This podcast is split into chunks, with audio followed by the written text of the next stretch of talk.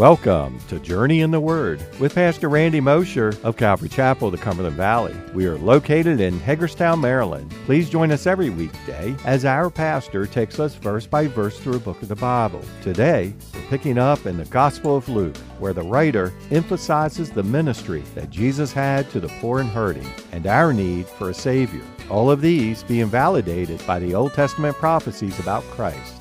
So if you're able, grab your Bibles and join us as we continue our journey in the Word. Jesus said to him, I do not say to you up to seven times, but up to 70 times seven. You know what that is? It means ad infinitum. Now, I know we take that verse out of its context and we just apply it individually, but it goes with the preceding passage. it goes right there with what Jesus just talks about how we reconcile with others, how we deal with our grievances with others. But at the end, the real end that Jesus wants is forgiveness.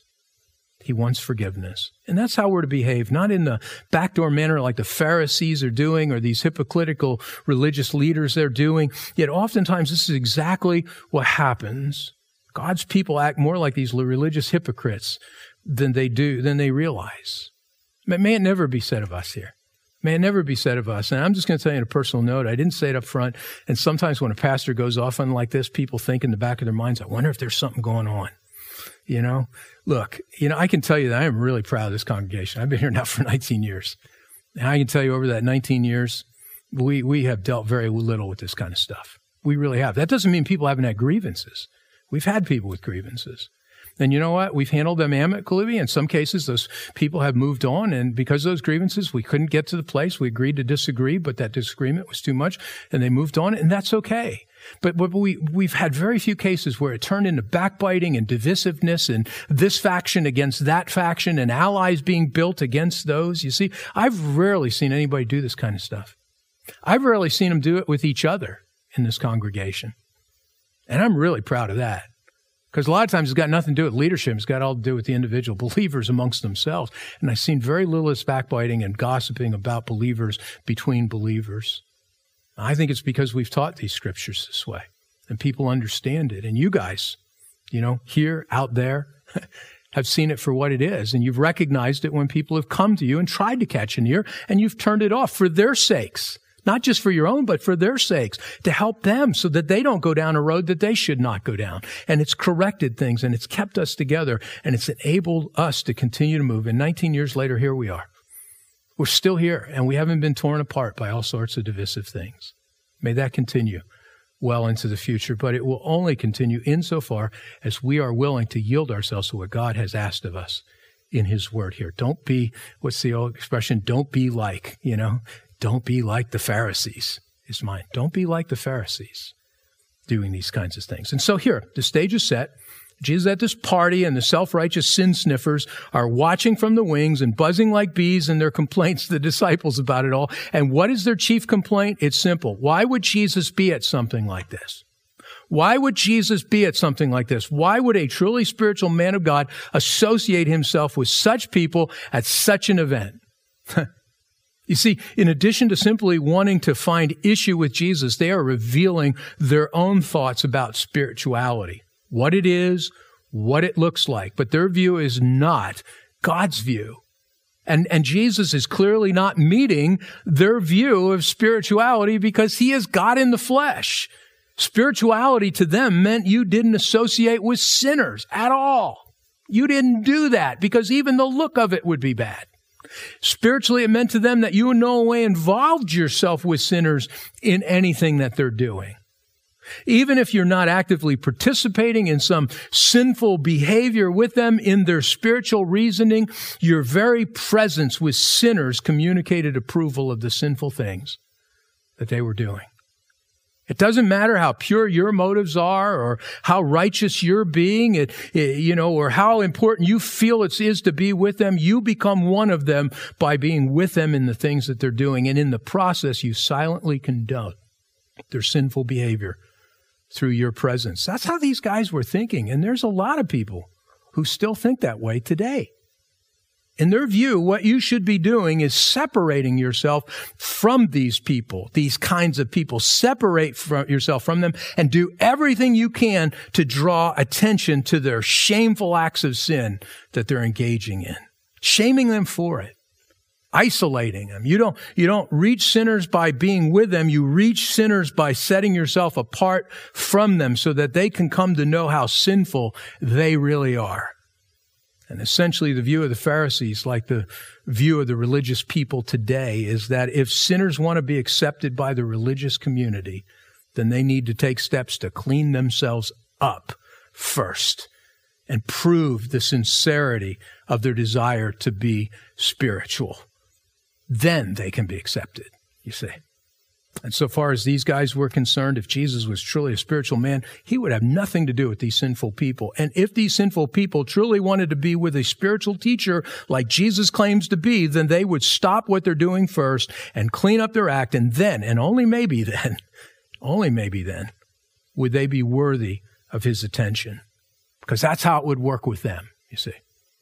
But this isn't the view that Jesus holds. Look on, look. He, he expressed it to him first through his presence with these sinners, but now he's going to put it into words. Look what he says in verse 31. Jesus answered and said to them, Those who are well have no need of a physician, but those who are sick. I have not come to call the righteous, but sinners to repentance. Now note carefully what Jesus is saying here because it is so different from the view of the Pharisees and, and the, the, the self-righteous religious crowd who, who are still with us today. In this statement, Jesus makes two very simple but profound points. Point number one, he has come for the specific purpose of bringing a cure to the sinfully sick. That's why he came to cure the sinfully sick. He even makes the contrast that it is to the sinfully sick that he has come and not to those who are well. Now, now Jesus isn't saying that or even implying that there are people who have no need of the cure which he's bringing.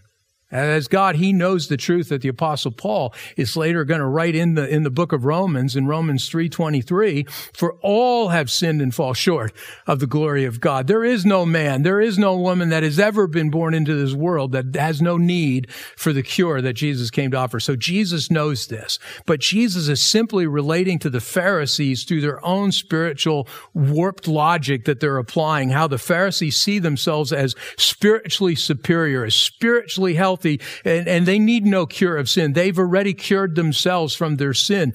And, and they see people like Matthew and others like him as the ones who are really sinfully sick.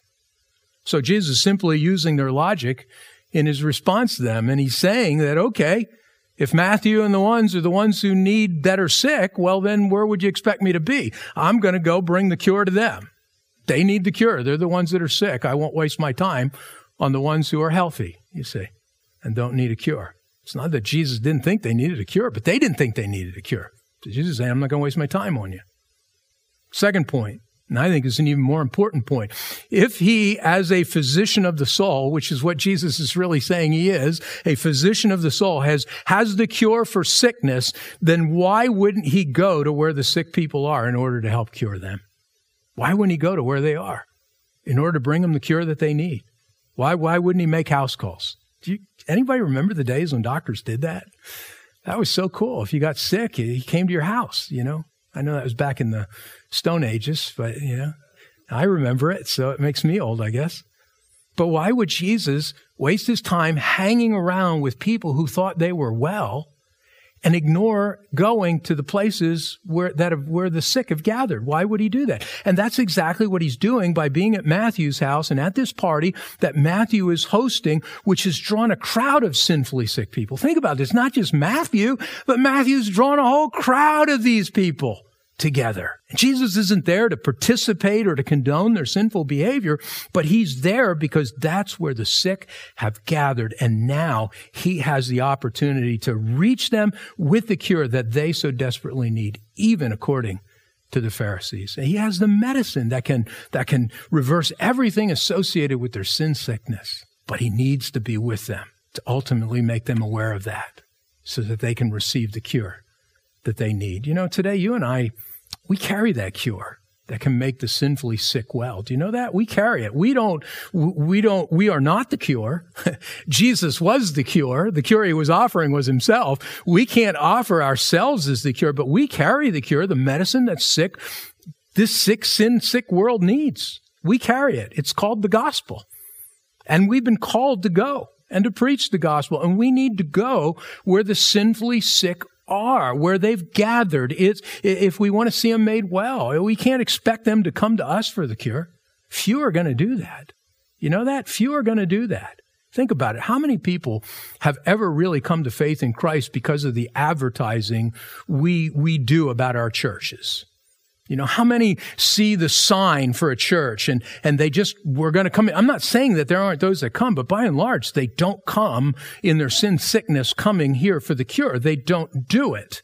Or, or the big billboards we see, you know, about, you know, the gospel message. I'm not saying these things are wrong, but I'm just saying how many people have really come to faith in Christ because of those things. I mean, we live in an area where we see the little Mennonite signs out, and I'm not knocking the Mennonites, but we see these, you know, turn or burn kind of signs. How many people have come to Jesus because of those for the cure that they need?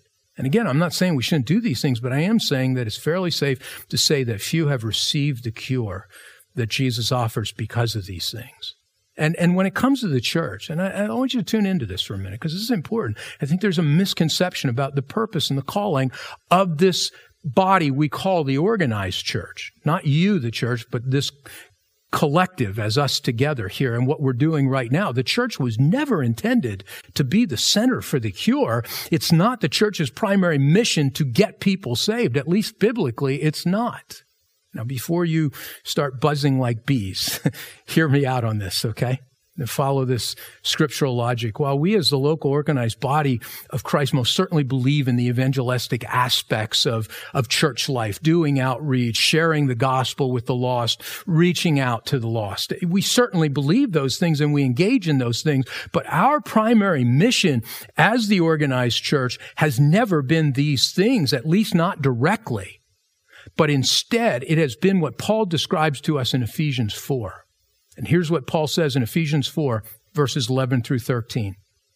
And he himself gave some to be apostles, some prophets, some evangelists, and some pastors and teachers for the equipping of the saints for the work of ministry, for the edifying of the body of Christ, till we all come to the unity of the faith and of the knowledge of the Son of God, to a perfect man, to the measure of the stature of the fullness of Christ. Do you see it? Do you see it? The church is here to train up the saints. It's here to train you up as saved people, to equip you as believers for the work of ministry and edify you in the things that are needed in your life for spiritual health and spiritual growth as believers. And then, now here's where you're going to decide you're not going to string me up, okay? And then you, being trained up and equipped, become the physician's assistants who the great physician Jesus can then use to take his cure to those who are sick with sin in this world. And then as you reach them with this cure, you will point them to us or to another solid Bible teaching church, and the same process begins with them. That's how it works. That's how it was always intended to work. And note in this sense, all of us, including me, are being equipped to be the great physician's assistants to take the cure to the lost.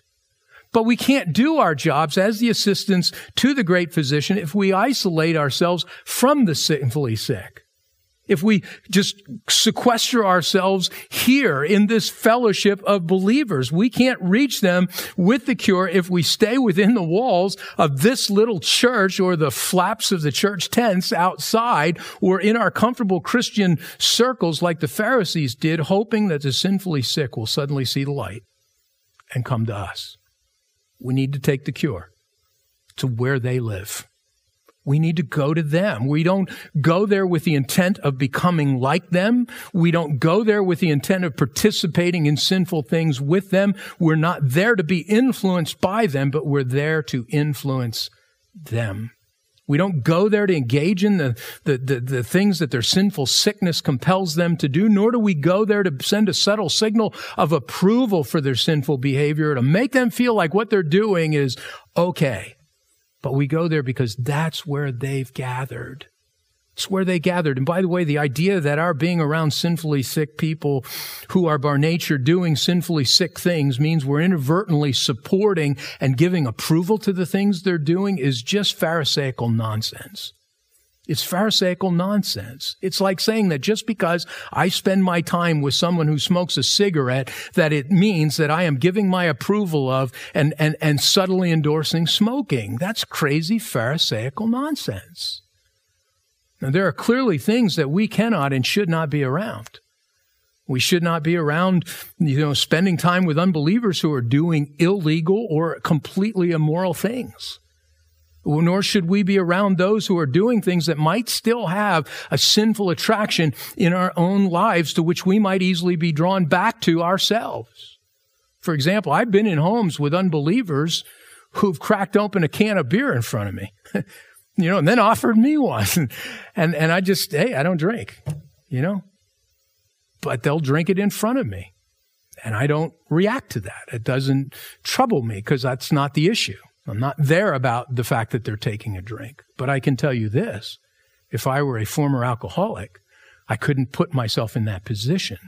I couldn't be there around them because it would present a temptation to me that could ultimately cause me to fall. But at the same time, not everything falls into those categories of extremes. And yet so many Christians respond like everything does.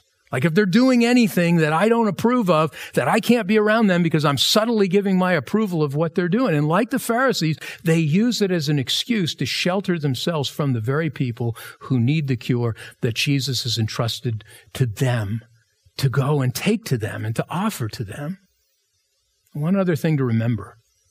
The sinfully, the, the sinful things that unsaved people do are nothing more than the symptom of their sinful disease that they carry.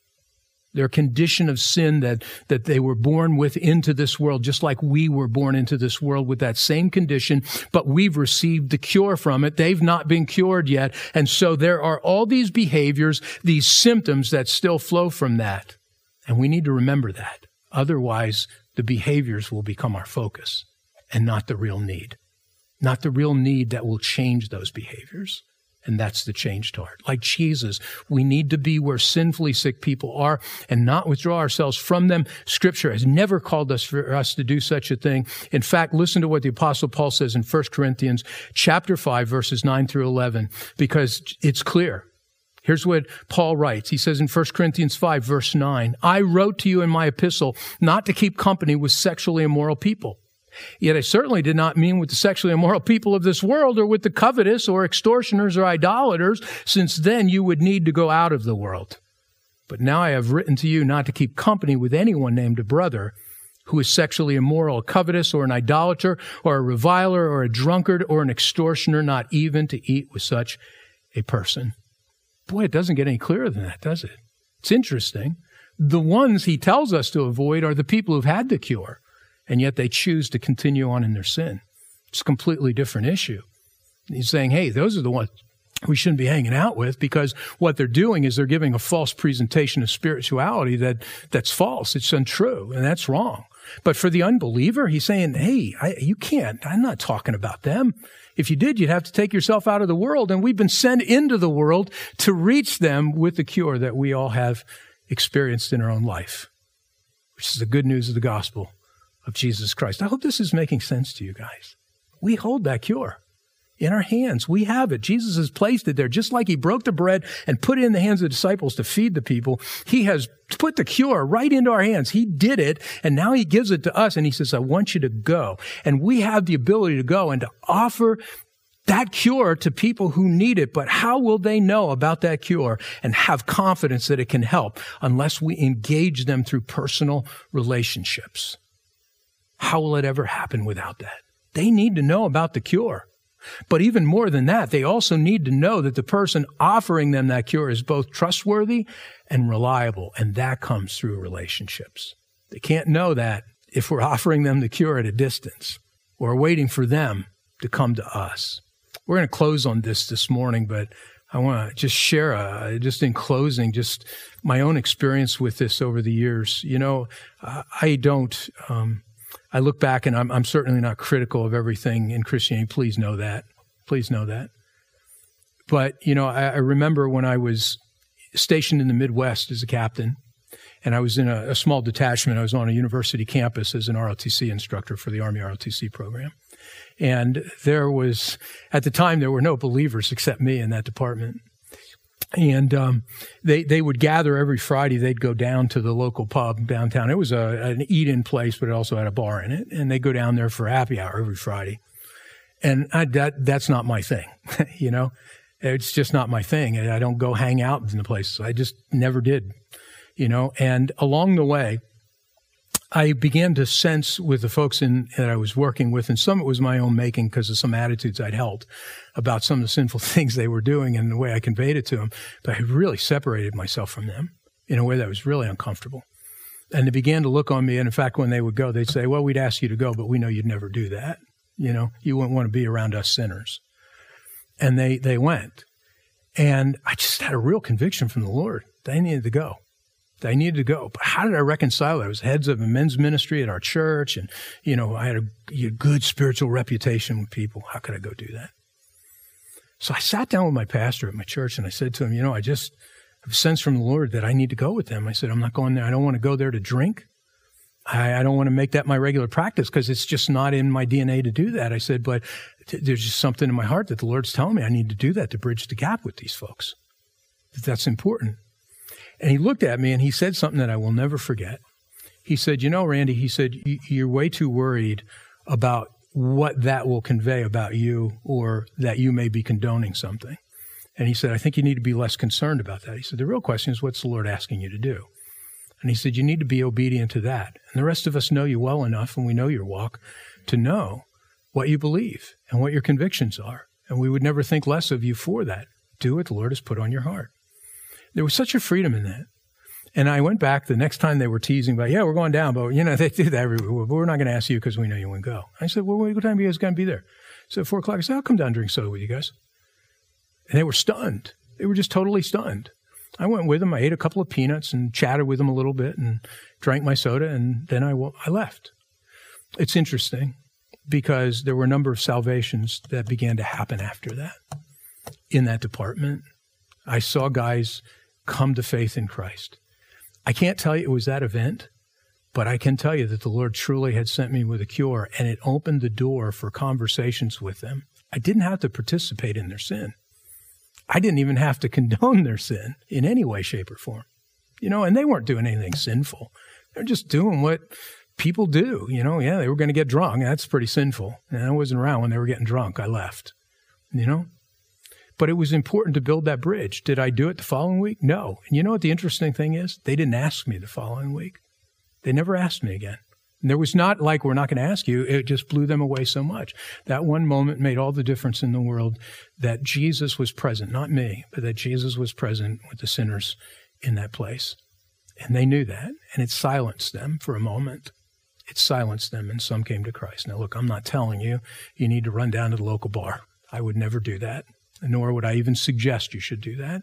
I'm just saying be obedient to the Lord. If He's telling you, you know what, Matthew, the tax collector, has a gathering of people, and I want you there with them, don't let the religious, the, the, the, the spiritual self righteous, convince you that that would be wrong for you to do if the Lord has put on your heart that that's near where you need to be. But remember this you're not there to be influenced by them. You're there to bring Jesus' cure and to influence them with that cure. That's what you're there for. Use it strategically. Use it as, as the Lord would lead you. Also, friendships. You know, I would encourage you this. My circle of friends, those that I'm, uh, I'm intimately in relationship with, with people are Christians. That's where I find my refreshment is with Christians. But I have friends who are not Christians.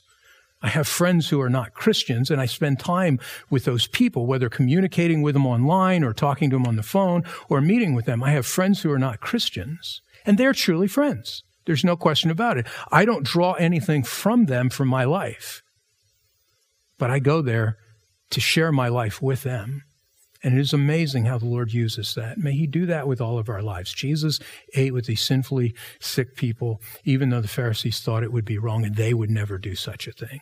They would never do such a thing. Jesus is making a grand statement here.